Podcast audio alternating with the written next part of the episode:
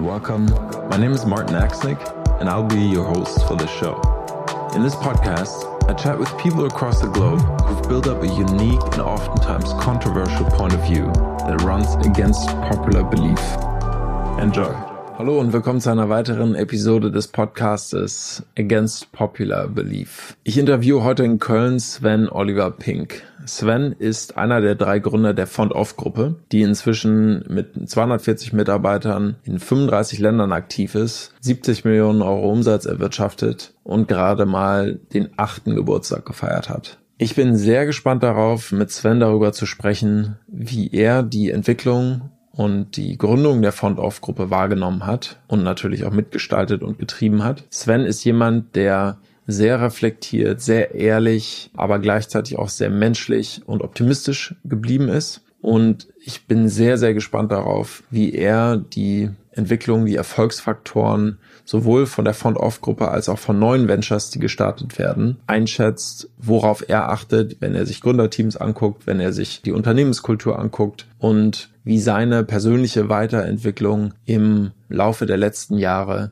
gestaltet wurde und was er sich für die Font-Off-Gruppe natürlich für die nächsten Jahre wünscht. Ich wünsche euch viel, viel Spaß. Sven ist ein feiner Kerl. Ich bin sehr gespannt und hoffe, dass ihr ähnlich begeistert von ihm, der Story von Font-Off seid, wie ich es war. Ich wünsche euch viel Spaß mit Sven. Die größten Überraschungen der ersten Jahre. Ja, was hat mich am meisten überrascht? Tatsächlich muss ich sagen, wahrscheinlich relativ wenig äh, und vielleicht auch alles. Wir sind ja 2010 mit der Marke Ergobag gestartet, der erste ergonomische Schulrucksack für Grundschüler. Und ähm, auf der einen Seite haben wir, wenn ich in unseren ersten Businessplan schaue, äh, total klein gedacht und haben gedacht, okay, wir konzentrieren uns erstmal auf Nordrhein-Westfalen, deswegen sind wir auch nach Köln gegangen als Standort, weil man da irgendwie Ruhrgebiet, Rheinland, Rhein-Main-Gebiet sehr gut mit einem Auto innerhalb von zwei Stunden erreicht und trotzdem abends wieder im Büro sein kann. Und wir wollten uns eigentlich in den ersten zwei, drei, fünf Jahren perspektivisch erstmal da auf diesen Markt Nordrhein-Westfalen äh, fokussieren. Auf der anderen Seite haben wir aber auch unseren Businessplan, dass wir 2020 eine Million Schultaschen verkaufen wollen. Da sind wir auch komplett auf Plan, auf Kurs. Und ja, deswegen war das so eine Mischung aus totaler Überzeugung, dass dieses Produkt funktionieren wird und totaler Leidenschaft, dass wir das irgendwie auf die Straße bekommen. Auf der anderen Seite auch totaler Unglaube, dass wir eine Chance haben gegen äh, Wettbewerber wie äh, Scout oder McNeil in Deutschland. Und ja, deswegen es war eigentlich relativ klar, dass wir diesen Weg so gehen werden. Und trotzdem war ich immer wieder zwischendurch überrascht, dass es möglich ist, in so einem saturierten Markt sich trotzdem durchzusetzen und dass man mit eigenen Ideen, obwohl da irgendwie siebeneinhalb Milliarden Menschen draußen auch Ideen haben, trotzdem eigene Wege finden kann, die, ja, die ihren Markt finden und die dann, heute kann man ja sagen, sogar den Markt sehr stark verändert haben. Der Markt war ja, wie du schon gesagt hast, war ja sehr gesättigt von Scout. Mhm. Was hat euch am Ende des Tages dazu gebracht zu sagen, wir greifen trotzdem an? Woher habt ihr das Selbstbewusstsein genommen? Wie habt ihr die Entscheidung getroffen zu sagen, da gehen wir jetzt rein? Ja. Volle Kanne. Wir werden das häufig gefragt, wie konntet ihr so groß und wahnsinnig sein und euch in einen Markt begeben, der so von einem, von einer großen Marke dominiert wird und äh, dann auch noch von so einer sympathischen Marke, mit der jeder in Deutschland aufgewachsen ist, die ja jeder mag und die total gelernt ist. Ich muss dazu sagen, wir haben da überhaupt nicht drüber nachgedacht. Wir hatten nicht einen riesen Marktresearch gemacht. Wir haben, haben uns nicht darüber Gedanken gemacht, ob die jetzt groß oder ob das jetzt ein Vorteil ist, dass die so stark und groß sind und vielleicht ein bisschen verstaubt und mit ihren Glaubenssätzen aus den letzten 40 Jahren vielleicht ein bisschen wenig dynamisch gerade sind. Oder ob es ein Nachteil ist, weil äh, man gar keine Chance hat, weil die halt so dominant sind. Da haben wir uns gar keine Gedanken drüber gemacht, sondern für uns, wir wollten auch nicht den 38. Schulranzen machen, sondern wir wollten den ersten ergonomischen Schulrucksack machen und so naiv sich das jetzt äh, acht Jahre später anhört, für uns war das halt was komplett anderes. Der erste ergonomische Schulrucksack, das gab es halt nicht. Es gab keine Ergonomie im Schulbereich oder ähm, sehr rudimentär. Und dementsprechend, ja, haben wir da, da gar, gar nicht so eine, weder eine Angst vor noch irgendwie eine Chance, sondern wenn wir jetzt, äh, unser Ziel war ja am Anfang auch gar nicht irgendwie der größte Rucksackhersteller der Welt zu werden, sondern unser Ziel war es, irgendwie zusammen zu arbeiten und davon leben zu können. Deswegen ging es gar nicht darum, Scout vom Thron zu stoßen. Das kam dann vielleicht später dazu, aber am Anfang war das gar nicht, haben wir gar nicht so groß gedacht. Mhm. Wie habt ihr die ersten Mitarbeiter ausgewählt? Nach welchen Kriterien? Ja, jeder, der wollte, durfte mitmachen. Tatsächlich haben wir die Auswahl vor allem durch tief in die Augen schauen getroffen. Viel mehr als ob jemand relevante Berufserfahrung hat. Ähm, wir haben ja das Projekt äh, am Anfang alleine finanziert als Gründer, dementsprechend extrem gebootstrapped, im Büro gewohnt, kein Gehalt gehabt in den ersten sechs Monaten, da ein Exist-Gründerstipendium bekommen, was gut war, aber natürlich auch nicht viel Freiheiten lässt. Und dementsprechend hatten wir jetzt gar nicht die Möglichkeiten, da große Auswahl zu treffen. Wir hatten auch keine Zeit. Wir waren die ganze Zeit im Fachhandel äh, Klinken putzen und dementsprechend musste es immer schnell gehen. Wenn wir wieder irgendwie ähm, Kapazitätenengpass hatten, dann haben wir halt gefragt, okay, wer hat irgendwie einen Kumpel oder ein Geschwister, äh, Schwester, Bruder, die Lust haben mitzumachen und so sind wir halt ganz schnell so aus, aus unserem Bekannten- und Familienkreis gewachsen. Und ja, das Auswahlkriterium war eigentlich immer, stimmen die Werte, leuchten die Augen, will jemand? Und sehr nachgelagert, ob jemand das auch kann, weil wir so gedacht haben, okay, wir haben auch noch nie eine Tasche gemacht, wir haben auch noch nie eine Marke aufgebaut, wir haben es gelernt. Warum soll das jemand anders, der will und irgendwie ein bisschen, bisschen smart ist, nicht auch hinbekommen? Mhm. Hat euch da, haben euch da gewisse Mitarbeiter am Anfang sehr überrascht? Positiv, so, also sowohl positiv als auch negativ? Ja, das, äh, also damals haben uns manche Kollegen überrascht und heute überraschen mich immer noch äh, viele Kollegen, weil es natürlich nicht so einfach ist. Also ich nenne das mittlerweile und habe das so als können, wollen und dürfen identifiziert. Und wenn das alles zusammenkommt, ne, dass äh, jemand wirklich kann, dass jemand das, was er da kann, auch wirklich will und die Rolle, die er da äh, einnimmt, auch wirklich will. Und drittens dann auch den Rücken gestärkt bekommt und von Unternehmensseite das auch machen darf und auch den Freiraum bekommt und auch, den, auch das spürt. So, dann, dann passiert meines Erachtens nach Entfaltung. Und es ist manchmal gar nicht so einfach rauszufinden, an was es jetzt scheitert. Mhm. Kann jemand gerade nicht will jemand vielleicht eigentlich gar nicht oder bremst irgendwas im Unternehmen und der Mensch fühlt gar nicht, dass er wirklich gerade Entscheidungen treffen darf, Fehler machen darf, einfach mal loslegen darf. Ne? Und ja, das ist natürlich immer wieder eine sehr individuelle und sehr komplexe Geschichte. Mhm. Gab es aus deiner Sicht essentielle Fähigkeiten oder Einstellungen von euch dreien? Also ihr wart drei Gründer, die euch, sagen wir mal, über die ersten Monate oder vielleicht auch Jahre gerettet haben oder den Erfolg gesichert haben? Ganz sicher unser wesentlichster Erfolgsfaktor ist Team. Der Bruder vom meinem Mitgründer Olli hat mal gesagt, wir hätten einen Neuner im Lotto gehabt, dass wir uns kennengelernt haben. Und äh, ich glaube, das trifft ziemlich gut. Wir haben sehr äh, homogene Werte. Also jetzt in fast neun Jahren gibt es natürlich, also gab es eigentlich keine Situation, wo wir nicht, da geht es auch nicht um Kompromisse, sondern wir haben immer gemeinsame Entscheidungen treffen können weil wir einfach ein sehr gleiches Wertesystem haben und dadurch eigentlich immer alles ableitbar ist. Auf der anderen Seite sind wir aber mit äh, sehr heterogenen Stärken gesegnet, so dass wir immer bei allen Themen erstmal aus komplett unterschiedlicher Perspektive äh, auf, auf, äh, auf den Sachverhalt schauen. Und das macht uns halt stark. Ne? Mhm. Und das ist auch immer, ist jetzt nicht immer alles Harmonie, sondern man schaut im Meeting halt dann auf das Thema und irgendwie, ich sage ja, ist ja ganz klar, das müssen wir so und so machen, weil in fünf Jahren wollen wir dahin. Ich denke immer sehr langfristig. Und äh, dann sagt der Flo, nee, auf keinen Fall, das macht doch gar keinen Sinn. Und dann, weil er halt eher ein Aktionist ist, ein Macher ist, ja, und der Olli schaut halt stark als Doktor der Finanzmathematik irgendwie aus dem Zahlen, Daten, Faktenbereich da drauf. Und hat natürlich nochmal eine dritte Einstellung. Und dadurch, dass wir halt so ein ganz gut, großes Vertrauen zueinander haben, eine Zuneigung haben, haben wir erstmal immer ein Unverständnis und dann aber nach 10, 15 Minuten vielleicht auch noch schnell das Verständnis füreinander und dadurch kommen wir eigentlich immer zu sehr ganzheitlichen Lösungen. Also wir sind als Team einfach sehr ganzheitlich aufgestellt. Ja, das ist auch eine Erkenntnis, die ähm, wir dann auch versucht haben, ein Gesamtteam auch hinzubekommen. Ein einheitliches Wertesystem.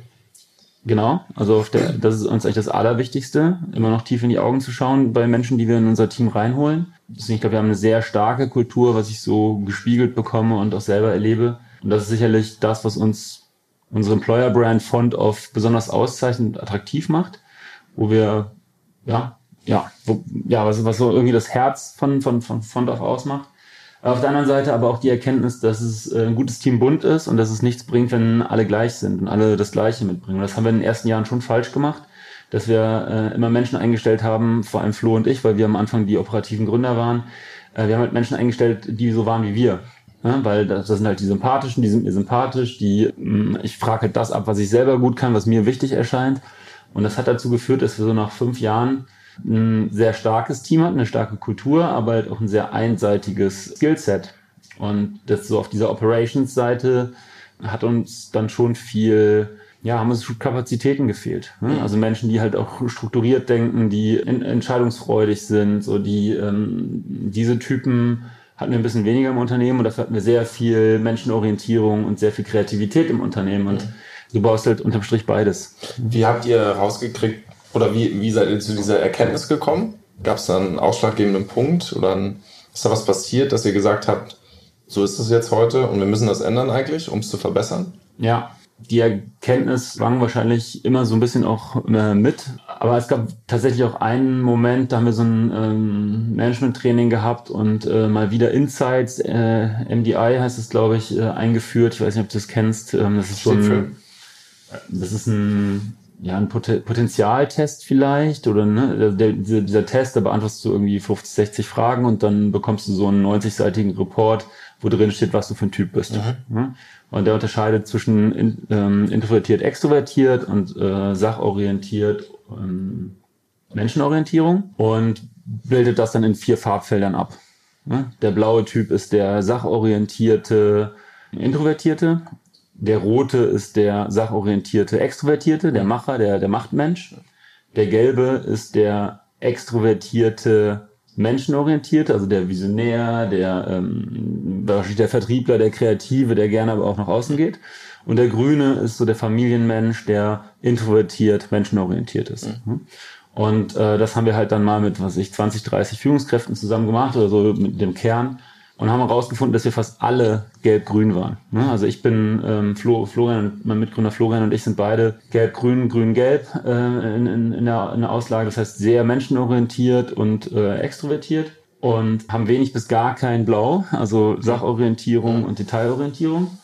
Und ja, selbst Rollen wie unsere Einkaufsleitung oder unser Operationsleiter, wo wir eigentlich dachten, okay, das, das sind doch die, die halt sachorientiert sein müssen, ne, weil die müssen halt für Millionen in Asien irgendwie Waren einkaufen und riesen Excel-Tapeten irgendwie managen. Selbst bei denen, und da hätte ich schwören können, einer von denen war sogar mein Bruder, hätte ich schwören können, dass der äh, eine Sachorientierung hat. Und da, bei diesen Insights-Ergebnissen äh, kam dann raus, dass wir alle grün-gelb waren und dementsprechend ein Bruder in dem Fall äh, auf, der, auf der Einkaufsseite sich auch unwohl gefühlt hat, weil er es sozusagen für das Team in, äh, aus seiner grünen Orientierung, aus seiner Menschenorientierung, aus seinem ich, ich, ich gebe mich in den Dienst der Sache, hat er sich halt um, um, um diese blauen Fakten gekümmert und war dementsprechend auch unter Wasser und überfordert, vielleicht, nicht überfordert, aber sehr gefordert und nicht bei seinen Stärken. Mhm.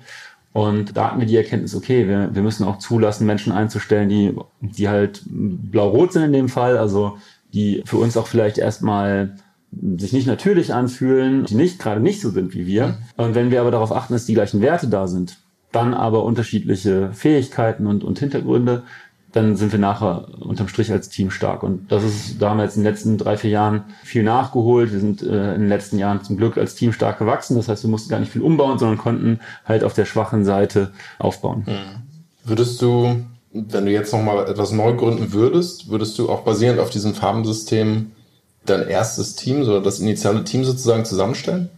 Ja, Genau, also neben Insights äh, gibt noch 700 andere Tests und jeder schwört auf dem anderen. Deswegen, ich will das, das gar nicht so hochhängen, aber ich glaube, diese Erkenntnis, dass es äh, unterschiedliche Menschen gibt und dass es da kein richtig oder falsch gibt, sondern dass du alle brauchst. Ja, und das ähm, auch so meine tiefste Überzeugung, das ist auch das, was mich noch motiviert, weiter unternehmerisch aktiv zu sein bei Front of, ist, dass äh, jeder Mensch seine Fähigkeiten und Talente hat und wenn wir sagen, dieser Mensch passt von seinem Wertesystem und irgendwie von, von allem, was er so mitbringt, in unser Team und wir wollen ihn zu uns ins Team holen, ja, dann, dann glaube ich, dass das Unternehmen und der Mensch, also dass es da ein Interest Alignment geben muss zwischen dem, was der einzelne Mensch an Fähigkeiten und Talenten mitbringt und was er sich als Perspektive wünscht und das, was das Unternehmen braucht und dass es dann halt sehr erfolgreich sein kann. Und ja, und wenn man dann alle Menschen zusammenbringt, dann macht es halt mehr Sinn, dass auch alle Facetten am Tisch sind und was ich gerade schon gesagt habe, mhm. wenn es sehr einseitig aufgebaut ist, dann ja, dann verkauft man vielleicht viel, aber liefert halt nie pünktlich und dann reißt man sich hinten wieder das ein, was man vorne aufgebaut hat. Mhm. Mhm. Wie stellst du sicher, dass solche Erkenntnisse, die wir jetzt gerade angesprochen haben, im Unternehmen auch dann umgesetzt werden? Vielleicht kannst du auch da nochmal darauf eingehen, was heute deine Rolle ist im Vergleich zu deiner Rolle vor drei bis vier Jahren oder bis vor einem Jahr eigentlich noch, wie sich deine Rolle entwickelt hat und wie du jetzt quasi aktuell noch hilfst als Gesellschafter und Mitarbeiter quasi bei Fondorf ähm, ja. das Unternehmen voranzubringen? Ja, so in den allerersten Tagen waren Florian und ich eigentlich alles parallel gemacht, zusammen gemacht. Ja, das heißt, wir sind, äh, waren beide am, in der Produktentwicklung, beide haben irgendwie Marketing-Ideen äh, gehabt und eingebracht und beide sind halt jeden Tag in Fachhandel gefahren, haben da versucht, unsere Partner aufzubauen. Genauso haben wir auch jeden Sonntag in der Lagerhalle gestanden und 80.000 Stifte in 4.200 äh, Mäppchen einsortiert. Und dann irgendwann hat sich halt so herausgestellt, wer wo er seine Vorlieben und seine Stärken hat. Und das war beim Florian einfach so Dealorientierung hatte. Also das heißt Vertrieb, Menschen, Menschen von unseren Produkten überzeugen und auf der anderen Seite halt Einkauf, äh, Produkte, ja, Produktmanagement und Einkauf. Bei mir war es vor allem das People-Thema und Marken. So, und weil für uns Marktorientierung, Umsatz am Anfang am wichtigsten war, diese Händler aufzubauen und Florian damit sehr stark beschäftigt war, hatte ich dann auch am Anfang auch noch Operations und, und, und Finance bei mir. Was mir aber überhaupt nicht lag, war so, was ich machen musste damals, weil irgendeiner musste es ja machen, was aber sicherlich nicht mir so entsprochen hat. Und dann mit zunehmendem Wachstum und dann ist irgendwann auch Olli, unser Dritter, mit äh, zugekommen, äh, operativ und, und hat mich dann von Finance und Operations entlasten können, so dass ich halt immer mehr zu meinen Stärken gekommen bin und so ist eigentlich der Prozess jetzt in den letzten acht Jahren gewesen bis zu dem, wo ich heute bin. Ich konnte immer mehr das abgeben, was ich nicht, was mir vielleicht nicht so liegt und konnte mich immer mehr fokussieren auf das, was mir liegt. Und äh, das habe ich identifiziert als das, ja, das Thema Menschen, so mein, mein, mein großes Thema. Ich glaube, ich habe ein sehr positives Menschenbild, habe ein sehr großes Vertrauen in Menschen und sehe halt, dass das für mich ist der größte Hebel der Faktor Menschen im Unternehmen. Ja, wenn du ein Unternehmen mit 100 Menschen hast, die halt ungern zur Arbeit kommen, weil sie nicht wissen, wo das Unternehmen hin will, wo irgendwie keine gute Kultur herrscht. Man geht da eigentlich nur hin, weil man irgendwie ja dahin muss und Geld verdienen muss. Oder du hast ein Unternehmen, wo Menschen wissen, wo es hingeht, wo sie sich irgendwie gewertschätzt fühlen und wo es eine Perspektive gibt. Da glaube ich, dass das zweite Unternehmen einfach, die Menschen bringen ihre Ideen ein, die gehen freundlich ans Telefon, die gewinnen nochmal einen Kunden, die gehen auch mal irgendwie durch eine schwierige Phase durch. Und ich bin deswegen einfach total überzeugt, dass unterm Strich das zweite Unternehmen mit den Menschen, die halt ja mit, mit Leidenschaft zur Arbeit kommen, dass das einfach unterm Strich viel, viel, viel mehr Gewinn machen wird. Mhm. So und dementsprechend auf allen Ebenen Sinn macht. Und das ist für mich so der größte Hebel und da habe ich mich jetzt hinentwickelt und äh, kann mich immer mehr darauf konzentrieren. Geht jetzt so weit, dass wir seit äh, anderthalb Jahren auch einen äh, tollen neuen Menschen für unsere Geschäftsführung finden konnten, so dass äh, ich auf der, also ich sage mal, bis vor anderthalb Jahren war ich Unternehmer und Manager. Seit, äh, sagen wir mal, etwas über einem Jahr bin ich nur noch Unternehmer. Heißt, ich darf am Unternehmen arbeiten und ähm, bin so dieses operative Management äh, losgeworden. Dafür haben wir jemanden, den Dirk, äh, ins Team bekommen, der einfach da ja da seine Fähigkeiten und Stärken hat und zum Glück ganz toll das Ruder in die Hand genommen hat. Hm. Wie kannst du kurz den Prozess mal beschreiben, wie du es geschafft hast, obwohl du jetzt ähm, die Managementverantwortung abgegeben hast, dass du trotzdem immer noch zufrieden hier jeden Tag aufschlägst? Ja, das macht mich ja gerade zufrieden, dass ich die Managementverantwortung abgegeben habe, weil ich bin halt einfach kein guter Manager. Hm. So und äh, ich habe noch nie ein Unternehmen mit äh, über 200 Menschen anvertraut bekommen und gemanagt und klar bin ich da irgendwie jetzt ein bisschen mitgewachsen, aber ich äh, sehe halt, dass ich äh, an ganz vielen Ecken unserer Organisation, unserem Team nicht gerecht geworden bin. Und als Unternehmer sehe ich jetzt nicht meine Aufgabe darin, irgendwie äh, alles selber zu machen, sondern gerade die Aufgabe, unternehmerische Lösungen zu finden. Und dementsprechend bin ich total befreit und nochmal eigentlich auch ja, bestärkt eigentlich dadurch, dass ja jetzt Dirk und seit anderthalb Wochen Thomas da sind, die halt in der Geschäftsleitung das Management, den Management-Part übernehmen. Ne? Und ähm, das gibt mir jetzt die Freiheit, so ein bisschen den Impuls der Welt zu fühlen und Impulse wieder ins Unternehmen zurückzubringen. Und ja, ist ein, ist ein tolles Gefühl. Ja, es, es äh, ermöglicht mir jetzt erst recht, mich mit, mit all meinen Fähigkeiten und Talenten mhm. am Unternehmen abzuarbeiten. Mhm. Ich würde nochmal ähm, zurückgehen und zwar, ich glaube, eine Entscheidung, die ihr getroffen habt, äh, als ihr Fond of Bags gegründet habt, mhm.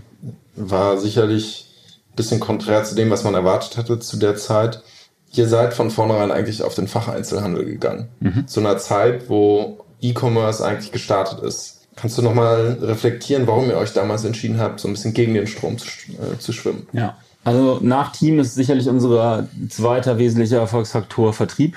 Und das sehe ich auch ganz häufig bei äh, Startups, die tolle Produkte haben, kreative Ideen und äh, wunderschöne Logos und Namen, dass so diese Bereitschaft, wirklich nach draußen zu gehen und ähm, Vertrieb zu machen und, und, und Kunden zu gewinnen und das auch sehr konsequent und nachhaltig zu tun, dass das, ja, dass es einfach unsere Stärke war. Ne? Und auch da, wir haben es war einfach existenziell. Wir haben, wir mussten damals 6000 Produkte kaufen, weil wir wollten, wir haben halt Schultaschen gemacht für, für Grundschüler und da gibt's halt Jungs und Mädels und die haben halt ihre Lieblingsfarben, Türkis und Pink für Mädels und Blau und Grün und Grau für, für Jungs. Und so sind wir darauf gekommen, dass wir für Jungs drei Modelle und für Mädels drei Modelle machen. Das 1000 äh, Stück war die Mindestabnahme damals in, in, in China und so mussten wir 6000 Produkte kaufen und die mussten ja irgendwo hin. So, natürlich hatten wir von Anfang an einen Webshop, aber wir sind halt nicht die, die ähm, waren nicht so digital affin vielleicht am Anfang, wir hatten das nicht so im Kopf.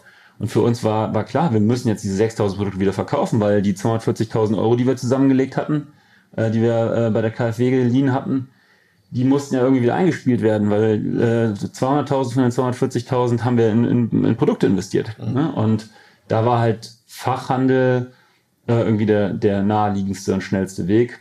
Ist aber auch ein bisschen branchenimmanent, weil deutsche Familien ihre Schultaschen halt primär noch stationär kaufen. Das ist halt ein sehr emotionaler Kaufanlass. Man kommt in die Schule, man kommt nur einmal im Leben in die Schule, ist ein bisschen vergleichbar mit einer Hochzeit. Da möchte ich natürlich auch mit meinen Freundinnen das Brautkleid einmal anprobieren und das irgendwie von Laden zu Laden ziehen. Und so ist das halt auch bei Schultaschen. Da kommt die Oma und Opa und Pateneltern und alle Onkels und Tanten kommen irgendwie da mit und dann geht man in den Fachhandel und kauft halt, sucht halt diese Schultasche aus. Ne? Und mittlerweile natürlich passiert das auch online vor acht Jahren war das schon noch ein sehr stationäres Thema. Wusstet ihr das bevor ihr diese erste Bestellung aufgegeben habt? Quasi das Konsumentenverhalten, das du gerade beschrieben hast? Oder habt ihr das peu à peu eigentlich erst verstanden? Wir haben einfach immer gemacht. Also es, wir sind immer sehr auf Sicht gefahren, so nenne ich das. Ne? Wir haben zum Beispiel, also um mal ein Beispiel zu geben, äh, wie schlecht unser Research war und wie wenig wir da den Markt vorher verstanden hatten. Wir haben 4200 äh, Sets gekauft, also immer Schulrucksack mit Mäppchen und Sportbeutel und 1800 einzelne Rucksäcke, weil wir dachten, es wird ja auch ein paar Menschen geben, die vielleicht nur einen Rucksack wollen. Die haben schon Mäppchen irgendwie aus dem Kindergarten. Und tatsächlich hatten wir dann nach drei Monaten alle 4200 äh, Sets verkauft und keinen einzigen von diesen einzelnen Rucksäcken, weil einfach alle deutschen Familien diese Sets kaufen. Ja, und das hätte man eigentlich sehr leicht rausfinden können und hatten wir aber nicht. Und das ist vielleicht so ein Beispiel. Ne? Wir haben, wir haben halt einfach gemacht. Und ich glaube, wenn äh, wir rausgefunden hätten, ey, online äh, läuft's besser oder es ist, ist eine Chance, dann äh, wären wir vielleicht auch sehr schnell viel digitaler gewesen. Wir hatten, haben aber rausgefunden, dass eigentlich der Faktor Mensch der wesentliche Hebel ist, um unsere Geschichte zu erzählen. Man muss sich das so vorstellen, so eine neunköpfige Familie geht in den Fachhandel und sagt, haben Sie auch Schultaschen? Oder eigentlich sagen die noch nicht mal, haben Sie Schultaschen, sondern in Deutschland sagt man, haben Sie Scout? Mhm. Weil unser Kind kommt in die Schule. Uns kannte man ja überhaupt nicht damals. Und wenn der Fachhändler dann sagt, ja klar haben wir Scout, das ist hier vorne, kommen Sie mal mit, so dann finden wir halt nicht statt. Ja, deswegen haben wir sehr schnell gelernt, dass wir Fachhändler brauchen, die unserem Produkt ein Zuhause geben, so haben wir das damals genannt, also die halt wirklich hinter unserem Produkt stehen und die dann sagen, wenn diese Familie reinkommt, klar haben wir Scout, aber ich habe noch was Besseres für Sie, den Ergobag von einem jungen Unternehmen aus Köln, den zeige ich Ihnen jetzt mal. Und erst dann hat man überhaupt die Chance, äh, wahrgenommen zu werden. Und meistens kennt man ja selber, wenn der Fachhändler einem was wärmstens empfiehlt, dann entscheidet man sich auch gerne dafür. Und ja, so haben wir es dann geschafft, unsere Geschichte überhaupt an die Familie zu bringen. Mhm. Und haben dann, mittlerweile sind wir in Deutschland in etwa 1900 Fachgeschäften in unseren Schultaschen. Und das sind halt dann 1900 Multiplikatoren, die halt jeden Tag unsere Geschichte ja. an den Konsumenten bringen. Und das ist etwas, wo ich auch manchmal bei den äh, Online-Only-Konzepten denke, das ist halt einfach auch noch eine Chance, weil der Fachhandel ist zwar natürlich verändert sich gerade, aber er ist ja nicht tot. Und die Menschen gehen immer noch gerne shoppen. Es ist immer noch das meistgenannte Hobby irgendwie. Und deswegen, das ist schon auch echt ein, ein Hebel. Also wenn ich sehe, wo, wo wir jetzt vielleicht auch schon in den Stückzahlen und damit auch in der Umsatzentwicklung stehen, verglichen mit äh, anderen Unternehmen, die vielleicht dann teilweise eine bessere Marge haben, weil sie direkt an den Kunden verkaufen. Aber diese, diese Multiplikatoren lässt man halt schnell außer Acht und die haben uns stark geholfen. Hm. Wie habt ihr euren Vertrieb aufgebaut? Hat da jemand von euch dreien Vertriebserfahrung oder seid ihr auch da mit diesem Machen-Ansatz einfach ähm, vorangeprescht? Ja, Machen-Ansatz. Wir hatten auch Vertriebserfahrung, wir waren vorher in der Finanzdienstleistung und das hat sicherlich geholfen, weil das haben habe ich mir auch acht Jahre lang eingeredet, dass ich einmal, also ich war wahrscheinlich der schlechteste Versicherungsvermittler, den es je gab, so von, von auf der Erfolgsebene, aber äh, ist halt schon sehr kaltes Wasser. Kein deutscher mag Versicherungsprodukte oder Investmentprodukte. Und das gelernt zu haben, irgendwie da Vertrieb zu machen, das äh, hat natürlich irgendwie so ein bisschen abgehärtet, sage ich jetzt mal. Das heißt, wir waren schon sehr bereit und es war, es war sehr, sehr leicht, dann bei den Fachhändlern anzurufen und zu sagen, hallo, ich bin der Sven, ich habe eine neue Schultasche entwickelt, darf ich mal vorbeikommen? Die Fachhändler stehen eh in den Läden, das heißt, wir haben relativ leicht Termine bekommen und haben dann auch relativ schnell offene Türen eingerannt, weil wir halt gerade nicht der 38. Schulranzen waren, sondern was Neues, was, was ein bisschen Innovatives und ja, sicherlich auch irgendwie kommunikationsstark waren durch unsere Vertriebserfahrung. Aber man kann es eigentlich vom, vom Vertriebsansatz überhaupt nicht vergleichen. Finanzdienstleistung und, und äh, deutscher Fachhandel. Das heißt, wir mussten ja. komplett lernen und das ist dann eigentlich auch der dritte Erfolgsfaktor, den wir so hatten. Wir haben sehr schnell festgestellt, ähm, wir einfach völlig ahnungslos sind. Dass wir einfach überhaupt gar keine Ahnung haben, was Familien sich von einer Schultasche wünschen.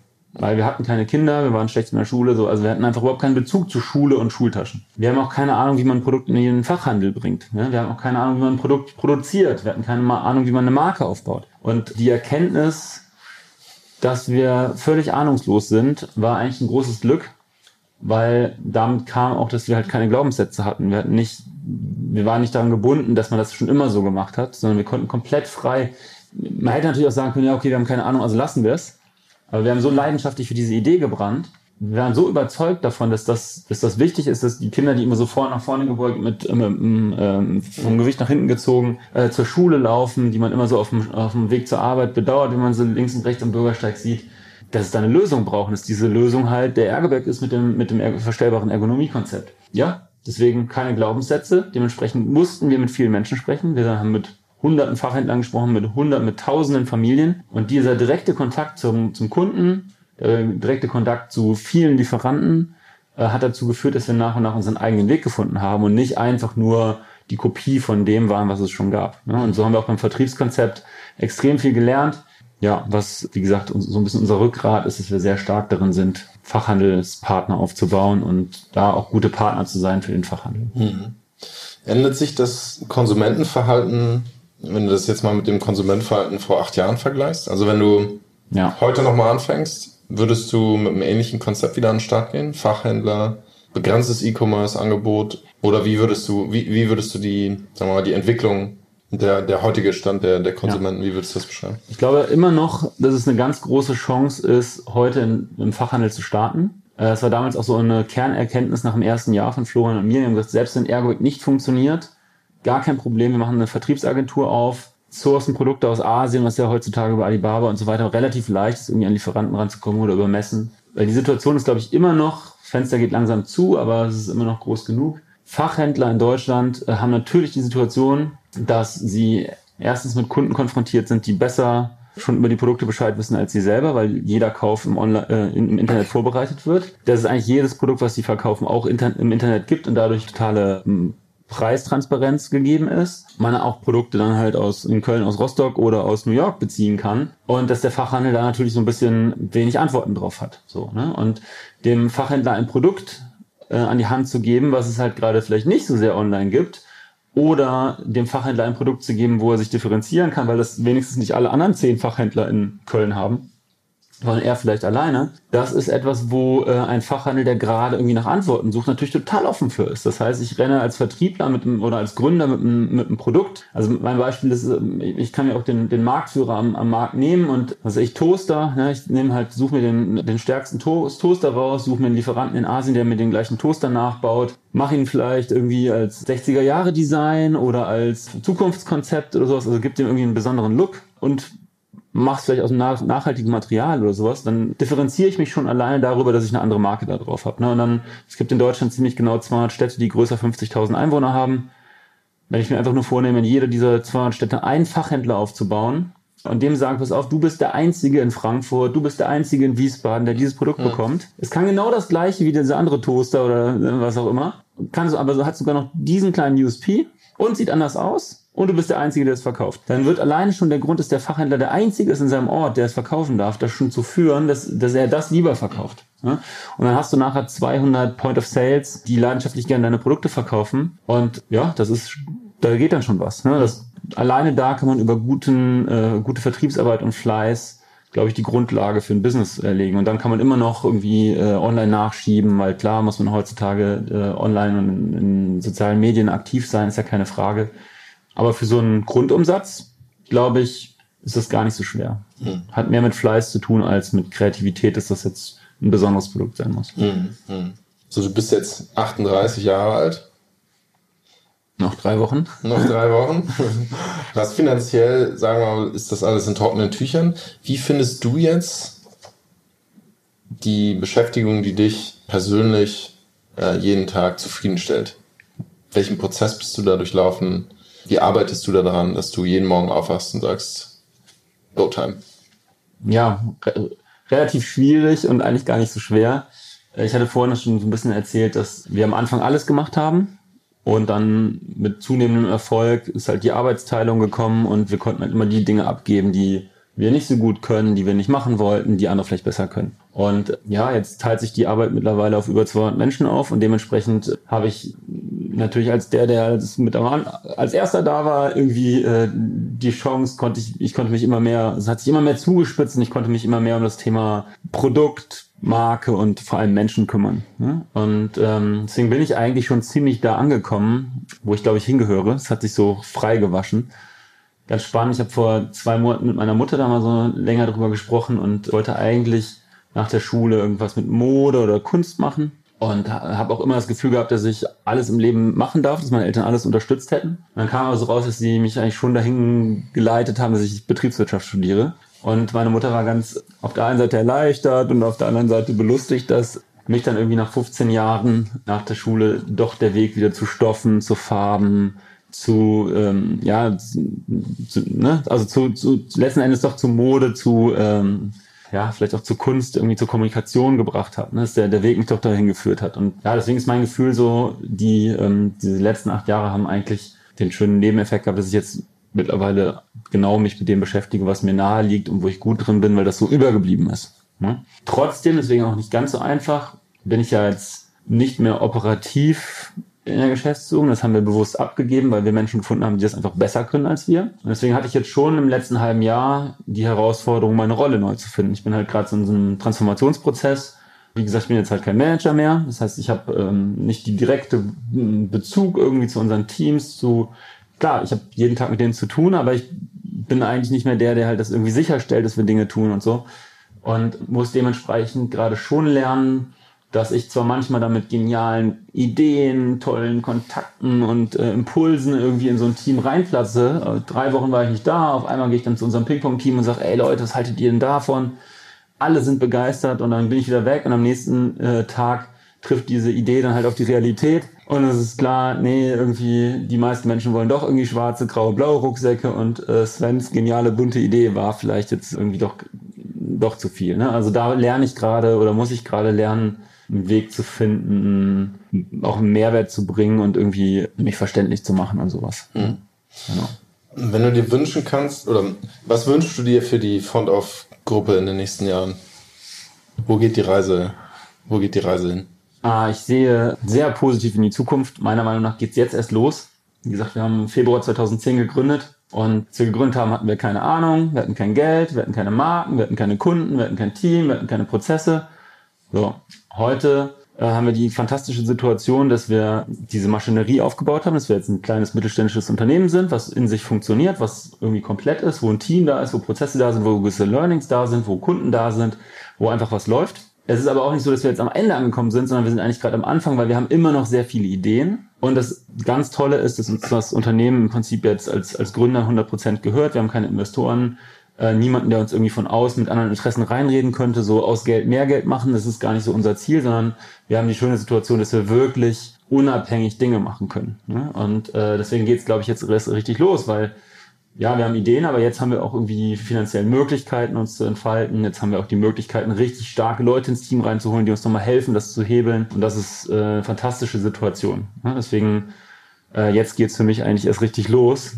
Und das ist äh, eine sehr positive Situation. Ja, und das, wir haben uns gerade von Font of Bags in Font of äh, umbenannt. To be Font of, also vernaht sein etwas. Wir haben uns damit in den Namen geschrieben, dass wir nur Dinge machen wollen, hinter denen wir wirklich stehen. Das heißt, alle unsere Marken, alle unsere Produkte, wir haben gerade acht Marken und ich glaube irgendwie 3000 verschiedene Produkte und alle unsere Marken und auch im Schwerpunkt die Produkte müssen immer möglichst verantwortlich hergestellt sein müssen immer einen funktionalen USP haben, also irgendwie funktionieren ähm, im Use Case. Und drittens dürfen sie kein MeToo-Design haben. Ne? Also wenn wir zum Beispiel an Koffern arbeiten würden, dann darf der nicht aussehen wie der Remover-Koffer, nur weil jeder gerade Remover attraktiv findet, sondern müssen halt irgendwie eine eigene Positionierung haben. Und ja, da haben wir ganz viele Ideen. Wie gesagt, wir haben uns gerade, äh, haben gerade das Bags gestrichen. Äh, das heißt, unser, äh, unsere Core-Brand, so nennen wir die, unser Kern, unsere ähm Marke Fontoff bietet jetzt auch die Möglichkeiten, dass wir auch Toaster, Fahrräder, Bekleidung oder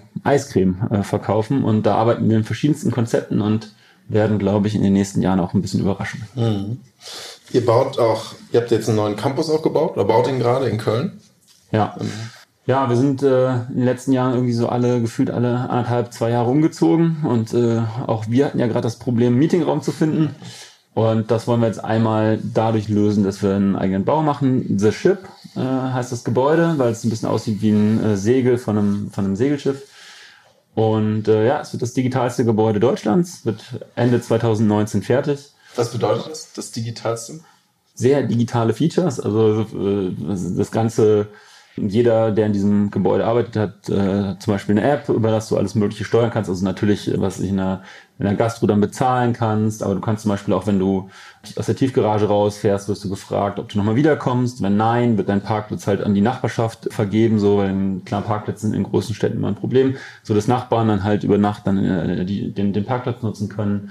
Das Gebäude erkennt, wer ins Gebäude kommt. Also jetzt nicht so Datenschutz, äh, aber wir wissen, okay, da ist ein Mensch, der irgendwie in diesen Raum gehört. Dementsprechend ähm, wird dann die Heizung hochgefahren, zum Beispiel im Winter, oder das Licht geht halt an. Wenn fünf Leute im Raum sind, braucht man weniger Heizung, als wenn halt einer im Raum ist.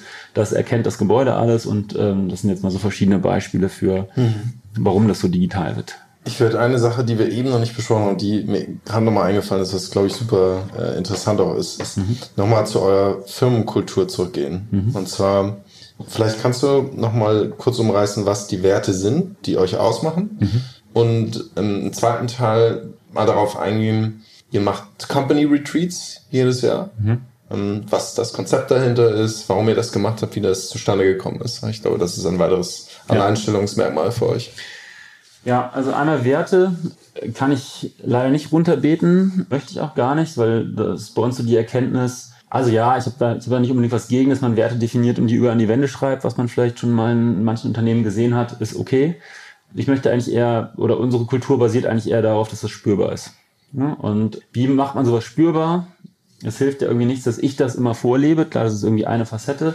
Aber wir klopfen das halt einfach im, im, im, im Auswahlprozess unserer äh, neuen Kollegen halt ab, ob jemand äh, passt. Dafür haben wir natürlich schon auch irgendwie unsere Tools und unsere, unsere Fragestellungen hat aber auch viel einfach mit dem Acht-Augen-Prinzip zu tun, dass halt einfach viele Menschen den Kollegen kennenlernen und wirklich wer, also jeder einzelne wertschätzt, dass äh, diese Kultur, diese Homogenität irgendwie in den Werten wichtig ist. Und das heißt, wenn, wenn nicht alle ein gutes Gefühl haben, dann stellen wir diesen Menschen halt einfach nicht ein. Ne? Und dadurch ist halt einfach schon mal gegeben, dass wir äh, gewisse Menschentypen hier zusammenbringen.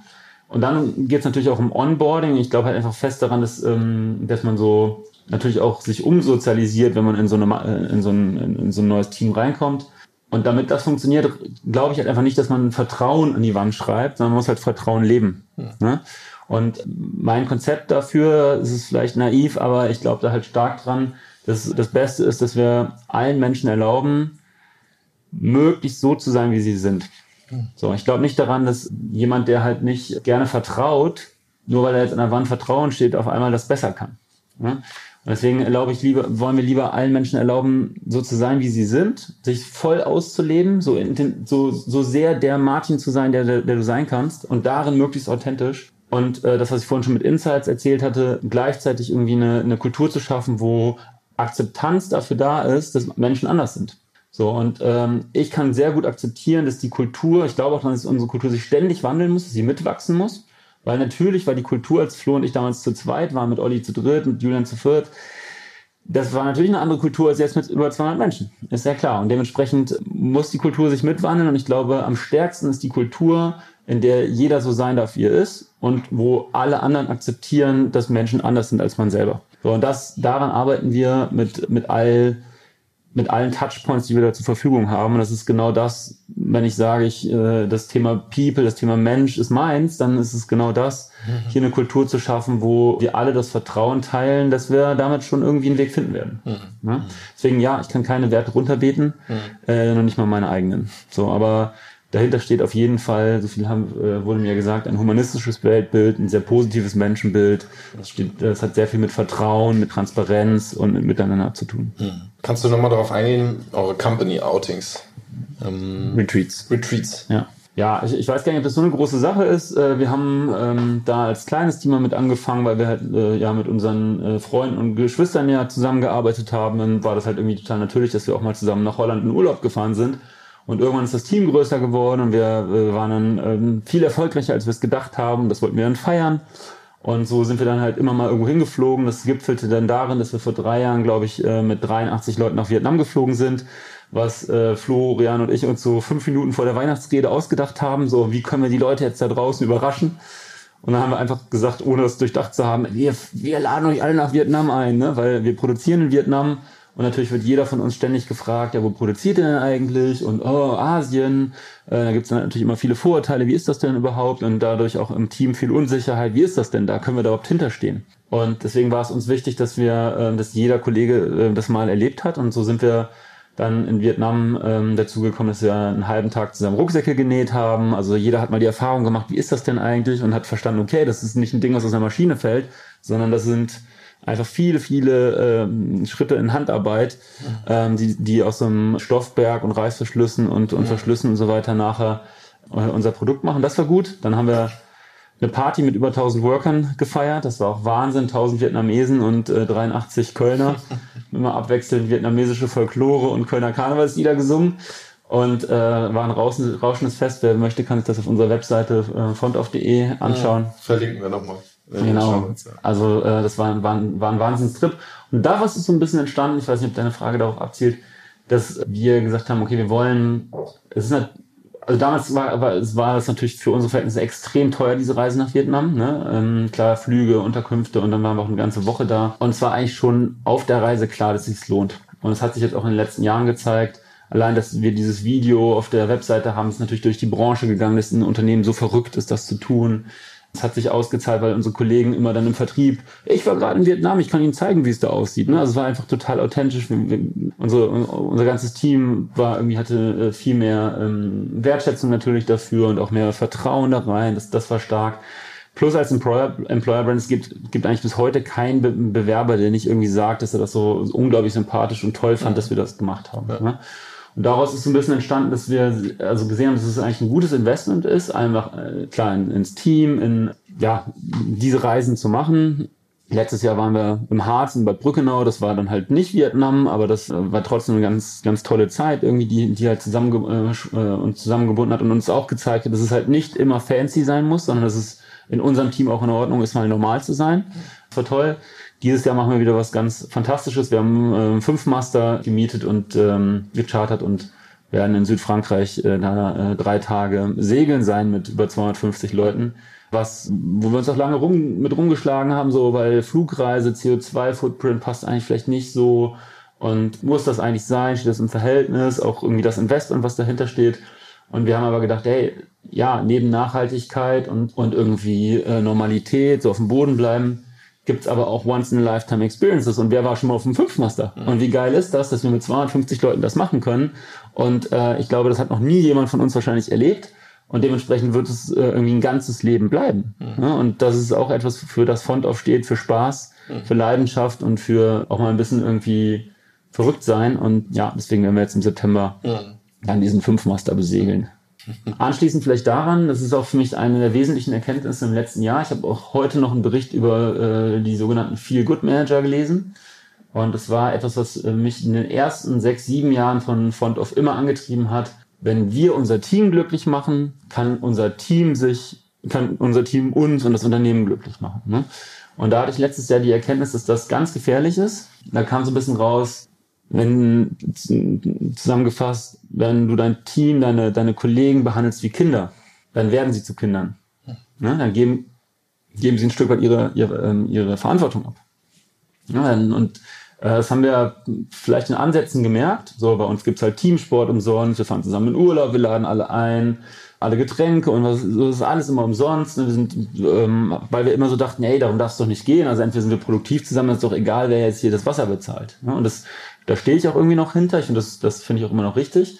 Aber es darf halt nicht dazu führen, dass das Unternehmen immer verantwortlich für mich ist. Und das ist halt dann ein schmaler Grad, wenn das Unternehmen dafür verantwortlich ist, dass äh, alle Kollegen immer ausgeschlafen zur Arbeit kommen oder betriebliches Gesundheitsmanagement, dass die, der Arbeitgeber dafür verantwortlich ist, dass ich selber gesund bleibe, dann äh, und ich diese Verantwortung dann auch ein Stück weit irgendwie dann abgebe, weil der Papa ist ja immer da, dann sorgt das auch irgendwann dafür, dass ich nicht mehr für meine eigene Entwicklung verantwortlich bin, dass ich nicht mehr für mein eigenes Glück verantwortlich bin, dass ich nicht mehr die Klappe aufmache, wenn ich unzufrieden bin. So, und dann tut sich etwas auf, was wir, glaube ich, immer bei zu großen Unternehmen irgendwie zuschreiben, dass man dann nur noch eine Nummer ist und dass äh, die sich überhaupt nicht um mich kümmern, ich werde überhaupt nicht gesehen und dann wird man so abgehakt. Und das ist ähm, das, was ich auf gar keinen Fall hier in unserem Team möchte. Ich möchte das, ich nenne das äh, Open Kimono. Ich finde es ähm, wichtig, dass eigentlich jeder, das macht man vielleicht nicht vom ersten Tag an, aber mit der Zeit sich einfach öffnet und so zeigt, wie man ist. Ne? Also Kimono auf, so sehe ich aus. Mhm. Und mit allen meinen Reizen und mit allen meinen Schwächen. So und was, wenn, wenn dann aber jemand nicht halt sich öffnet und nicht die Klappe aufmacht und sagt, ey, ich kann das nicht. Irgendwo einer von unseren 200 Kollegen wird doch helfen können, wenn ich das nicht kann. Ne? Wenn ich es aber nicht sage, dann weiß es auch niemand. Vielleicht will ich das nicht. Ich traue mich nicht. Irgendein anderer traut sich und macht es vielleicht gerne. Aber wenn ich es nicht sage, dann wird das nicht passieren. Und ja, das hängt sehr stark zusammen. Ja. Ne? Ich weiß nicht, ob das jetzt so rübergekommen ist, aber war für mich eine wesentliche Erkenntnis, warum wir jetzt auch gerne als Organisation leisten und geben, wenn jemand performt und irgendwie auf Augenhöhe wachsen uns entgegentritt. So, dann können wir auch diskutieren. Und wir sehr feinfühlig versuchen, also sehr jetzt darauf achten, niemanden in so eine Kinderrolle zu bringen. Hm, hm. Wie hast du gelernt, deine eigenen Grenzen zu erkennen? Da kommen wir wieder zu einem Konflikt, den ich vorhin schon so angesprochen habe. Äh, wir nennen das bei uns, das ist so ein geflügeltes Wort geworden, äh, Horizont 1, 2 und 3. Äh, Horizont 1 ist halt kurzfristig, 2 mittelfristig, 3 langfristig. Ich denke immer langfristig. Und das ist, äh, ist definitiv eine Erkenntnis. Wir haben äh, in den letzten drei, vier Jahren haben wir irgendwie fünf neue Marken gegründet und ich glaube noch weitere vier, fünf Unternehmen, weil wir immer die Vision hatten, oder ich in dem Fall, dass das in fünf Jahren ganz fantastisch wird. Ne? Und äh, dabei habe ich immer wenig gesehen, dass das jetzt aber heute bedeutet äh, und morgen das und das bedeutet. Ne? Und das äh, hat dazu geführt, dass wir sehr viele Kapazitätenengpasse hatten. Das hat dazu geführt, dass wir sehr viel Menschen einstellen mussten, finden mussten, die uns ähm, äh, helfen können. Wir wollten die einzelnen Sachen auch nicht einstellen. Und dass natürlich wir dem einzelnen Projekt häufig dann damit auch nicht gerecht geworden sind. Ne? Hätten wir einfach nur eine dritte Marke gemacht vor drei Jahren, dann wäre diese dritte Marke wahrscheinlich sehr viel weiter, als wir im Moment, also als, als sie im Moment ist, äh, weil, weil sie halt einfach die Liebe und Aufmerksamkeit teilen musste. Ne? Und deswegen, ja, ich gebe dir recht, kurzfristig gibt's natürlich Kapazitätenengpässe, ähm, da fehlt uns genug Management-Attention und, und Gründerdynamik und so weiter. Da kann man halt nicht auf, auf acht Hochzeiten gleichzeitig tanzen. Das hat uns ein bisschen eingefangen in den letzten Jahren und es hat mir deutliche Grenzen aufgezeigt. Ich durfte in den letzten zwei Jahren keine neue Marke gründen, obwohl Florian und ich ständig und Olli genauso, wir ständig neue Ideen haben und ständig über neue Chancen irgendwie stolpern. Aber es ging halt nicht, weil hätte ich mich vor unser Team gestellt und gesagt, so, wir machen jetzt eine Wickeltaschenmarke, also dann wenn dann das hätte halt keiner gut gefunden. Tatsächlich hatten wir das. Ich habe vor einem Jahr habe ich beim Campus mich hingestellt und gesagt, ey Leute, wir sind doch noch keiner geht doch hier an seine Grenzen höher, schneller weiter. Wir können doch wir, wir sind doch alle noch im Werden und so weiter, lass mal Gas geben. Und das war gerade in der Situation, wo, wo wir in unserem, äh, wir bei Front of uns eigentlich gerade mal so ein bisschen finden mussten, zusammenwachsen mussten und wo niemand den Kopf dafür hatte, jetzt die Welt zu erobern gerade. Ne? Und das, äh, das sind halt so Phasen. Und ja, manchmal gibt's halt Strukturierungsphasen und die haben mir auf jeden Fall Grenzen aufgezeigt. Die grenzen mich aber nicht so ein oder bremsen mich ein, als dass ich nicht immer noch glaube, dass wir langfristig, Horizont 3, keine Grenzen haben werden. Mhm. Ne? Wir werden, äh, da muss man die Weichen halt so stellen, dass das möglich wird. Ja.